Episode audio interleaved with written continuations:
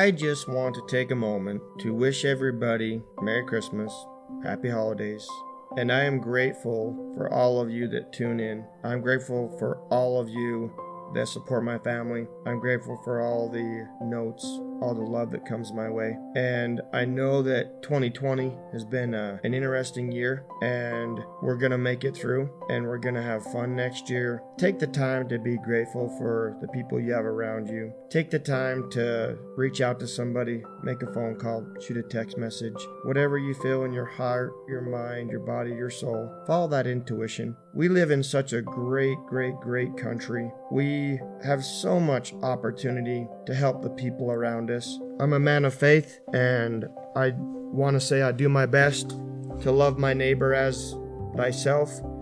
And if any of you ever need anything, feel free to reach out. I know that I talk to a lot of people that are in dire straits. They may not know where their next meal's coming from. They may not know how they're going to pay their rent. And there's a lot of people out there that are willing to help. And you know, one of the things I get to do, deliver some pre-boxed turkey meals. I'm going to deliver some of those with my kids, help them realize that they are truly born to do something great, that they should be grateful for the things that they have and that they enjoy. There's opportunities to serve, and find those opportunities.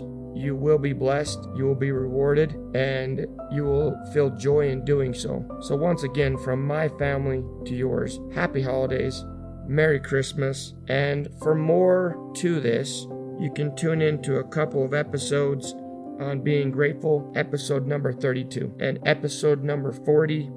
Feel free to subscribe, feel free to share this message. This message is for you to enjoy. Have a great day. Thank you.